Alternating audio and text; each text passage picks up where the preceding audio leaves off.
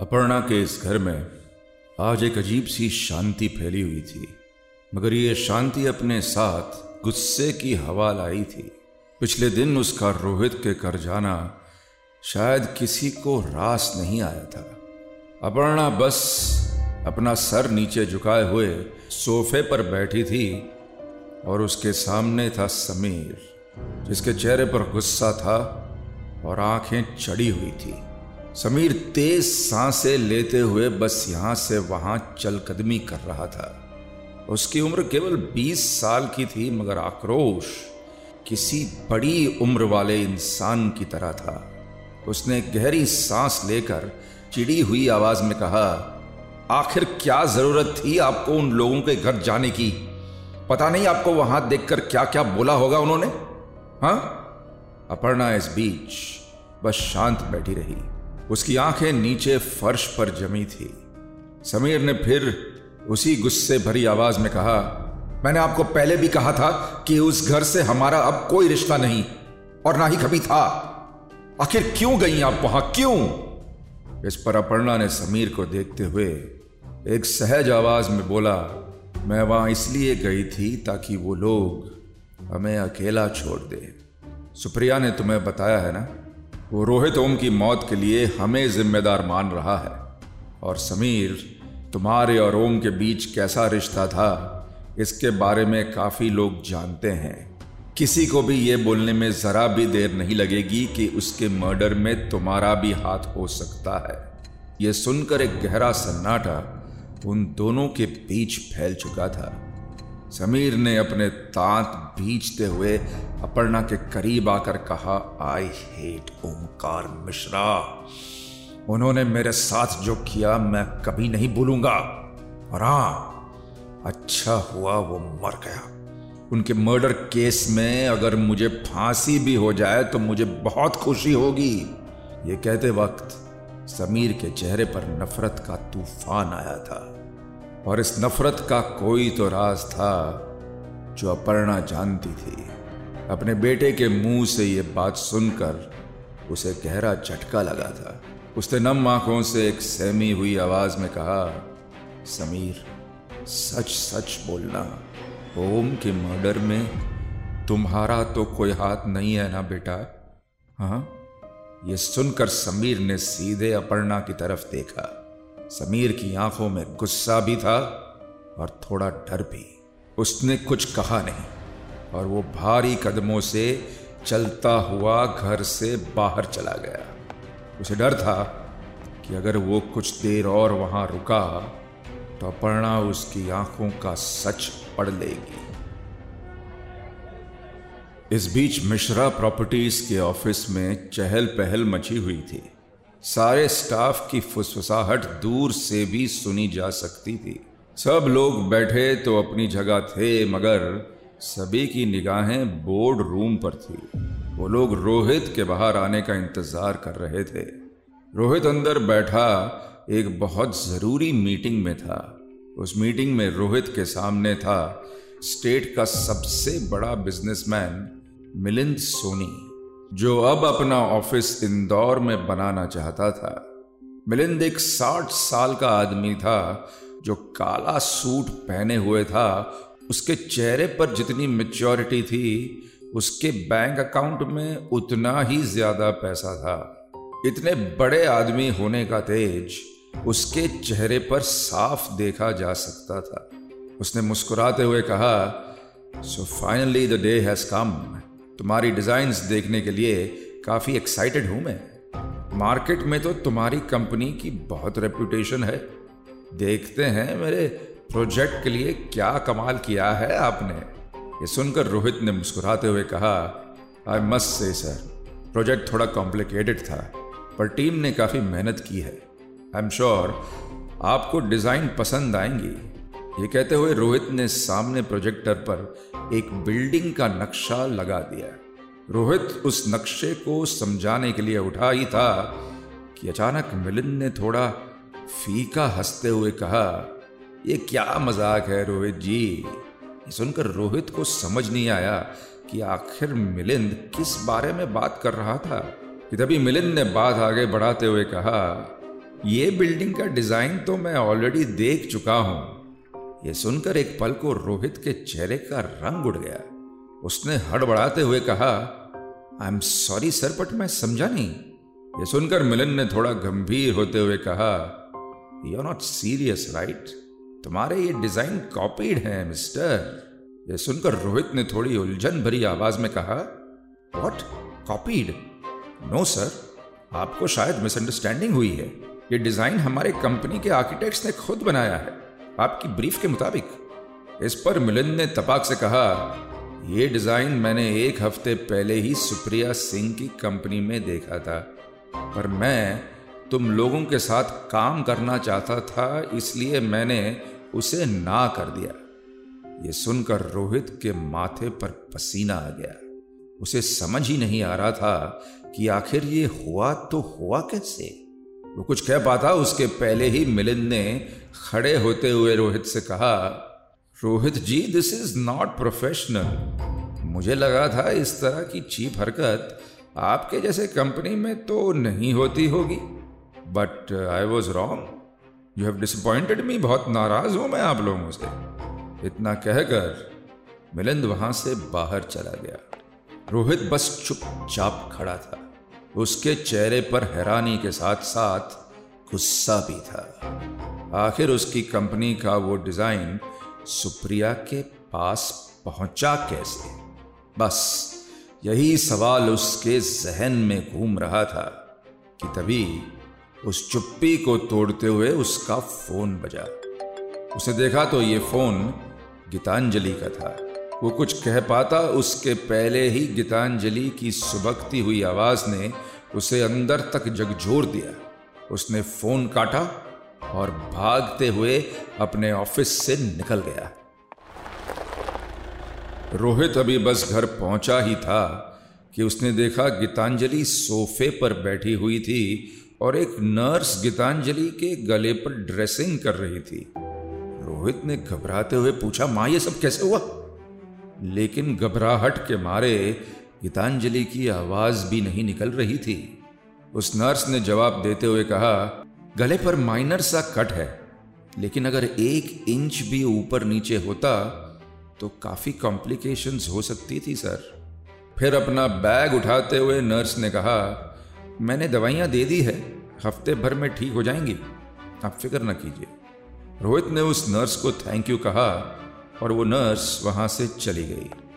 रोहित धीमे कदमों से गीतांजलि के पास आया और सोफे पर बैठते हुए बोला माँ just tell me how it happened किसने किया ये? इस बार उसकी आवाज़ में गुस्सा था।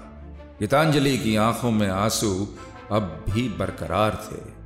उसने गहरी सांस लेकर रोहित को पूरी कहानी बताना शुरू की। बात कुछ दो घंटे पहले की थी। दोपहर का वक्त था और घर पर गीतांजलि के सिवा और कोई नहीं था। इस अकेलेपन में मन बहलाने के लिए उसने टीवी ऑन किया ही था। कि तभी उसके घर की डोरबेल बजी। उसने जाकर दरवाज़ा खोला तो एक पल के लिए उसके होश उड़ गए। सामने एक आदमी खड़ा था जिसके चेहरे पर एक मास्क था। उसे देखकर गीतांजलि बस चीखने ही वाली थी कि उस आदमी ने गीतांजलि की गर्दन पकड़ते हुए एक हाथ मुँह पर रख दिया।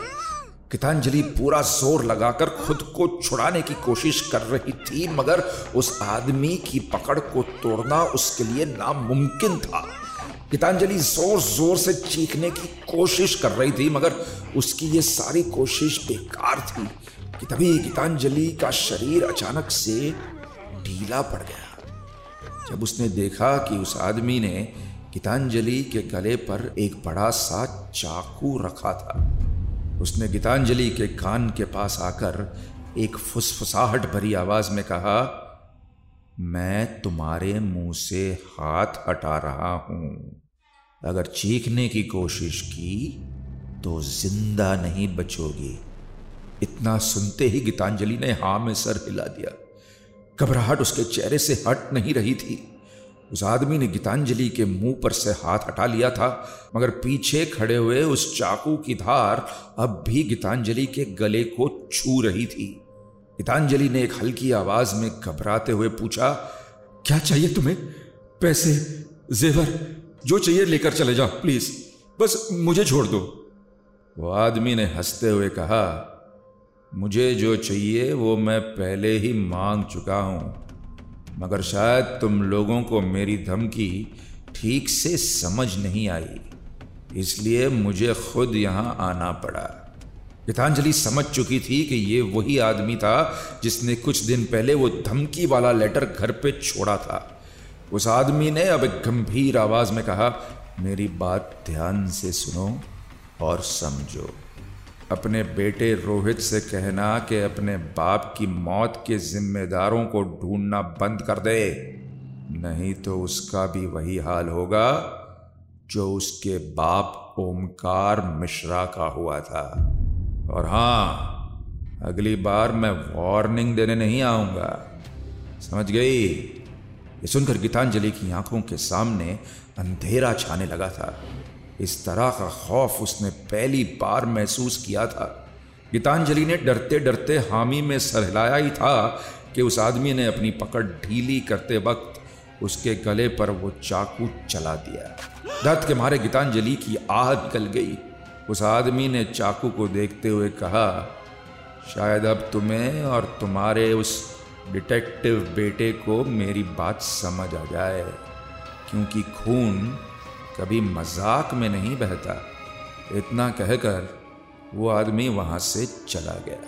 खून से लथपथ गीतांजलि बस गले पर हाथ रखे वहीं खड़ी थी। मौत को इतना करीब से देख लेने के बाद वो मंजर उसके लिए किसी बुरे सपने जैसा बन गया था। यह कहते कहते गीतांजलि का गला फर आया था। उसने अपनी बात खत्म करते हुए कहा, मुझे बहुत डर लग रहा है रोहित। ये लोग बहुत ज़्यादा डेंजरस हैं। गीतांजलि की यह बात सुनकर रोहित भी थोड़ा डरा हुआ था। उसे पक्का पता था कि ये काम अपर्णा और उसकी फैमिली ही करवा रही थी, लेकिन आखिर वो कर क्या सकता था? पुलिस के पास जाकर तो बस निराशा ही उसके हिस्से आई थी कि तभी उसे कुछ याद आया। वहीं बैठे हुए उसने अपना फ़ोन निकाला और इंस्पेक्टर माथुर को कॉल लगा दिया। माथुर रोहित का एक पुराना दोस्त था। प्रॉपर्टीज़ के काम में अक्सर उसे पुलिस की ज़रूरत पड़ती रहती थी, जिसमें माथुर उसका पूरा साथ देता था। फ़ोन उठाते ही रोहित ने गंभीर आवाज़ में कहा, माथुर, एक एड्रेस भेज रहा हूँ। इस फैमिली के हर आदमी पर मुझे 24 घंटे नज़र चाहिए। बस उन्हें किसी भी हालत में ये पता नहीं चलना चाहिए कि कोई उनका पीछा कर रहा है। दूसरी तरफ़ से आवाज़ आई, हो जाएगा रोहित जी, पर बात क्या है? एनीथिंग सीरियस रोहित ने जवाब देते हुए कहा, फिर कभी बताऊँगा माथुर जी, बस मेरा इतना काम कर दें। और हाँ मुझे अपने घर के बाहर भी सिक्योरिटी चाहिए। ये सुनकर माथुर ने कहा, ठीक है रोहित जी, दो गनमैन आपके घर के बाहर भी लगवा देता हूँ। ये सुनकर रोहित ने उसे थैंक यू कहा और फ़ोन नीचे रख दिया। उसे अब एक ठोस सबूत चाहिए था। अपर्णा और उसके परिवार पर नज़र रखने का सबसे बड़ा कारण यही था कि वो उसके हर कदम को पहले से ही भाप लेना चाहता था।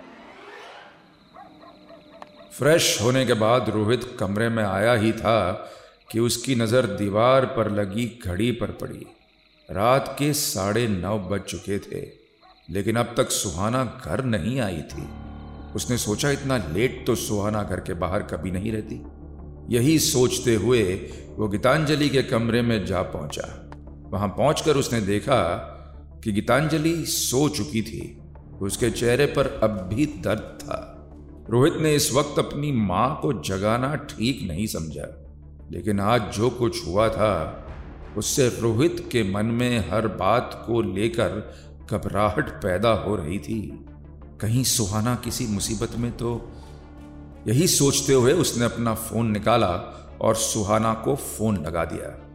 कुछ देर रिंग जाने के बाद सुहाना ने फ़ोन उठाया। ही था कि एक फ़िक्र भरी आवाज़ में रोहित ने पूछा, सुहाना, कहाँ हो तुम? ठीक तो हो ना? इट्स गेटिंग रियली लेट दूसरी तरफ़ से सुहाना ने धीमी आवाज़ में कहा, मैं आज माँ से मिलने अपने घर आ गई थी। सॉरी तुम्हें बताना भूल गई। बस, एक घंटे में वापस आ जाऊँगी। And don't wait for me तुम सो जाना। चाबी मेरे पास है ओके ये सुनकर रोहित को थोड़ी राहत पहुँची। उसने थोड़ी हल्की आवाज़ में कहा, ठीक है, पर जल्दी आ जाना। फ़ोन काटते हुए सुहाना के चेहरे पर घबराहट थी। वो इस वक्त श्री माया रेस्टोरेंट में बैठी हुई थी। उसने गलती के भाव के साथ कहा किसी को पता नहीं चलना चाहिए कि मैं यहाँ तुमसे मिलने आई हूँ। उसके सामने इस वक्त सुप्रिया सिंह बैठी थी। आगे क्या होगा? जानने के लिए tune in to the audio film project with director Vikram Bhatt Monday to Saturday रात नौ बजे। साथ ही से सुनिए रेड एफएम इंडिया और सभी लीडिंग पॉडकास्ट एप्स पर। रेड एफएम पर जाते रहो।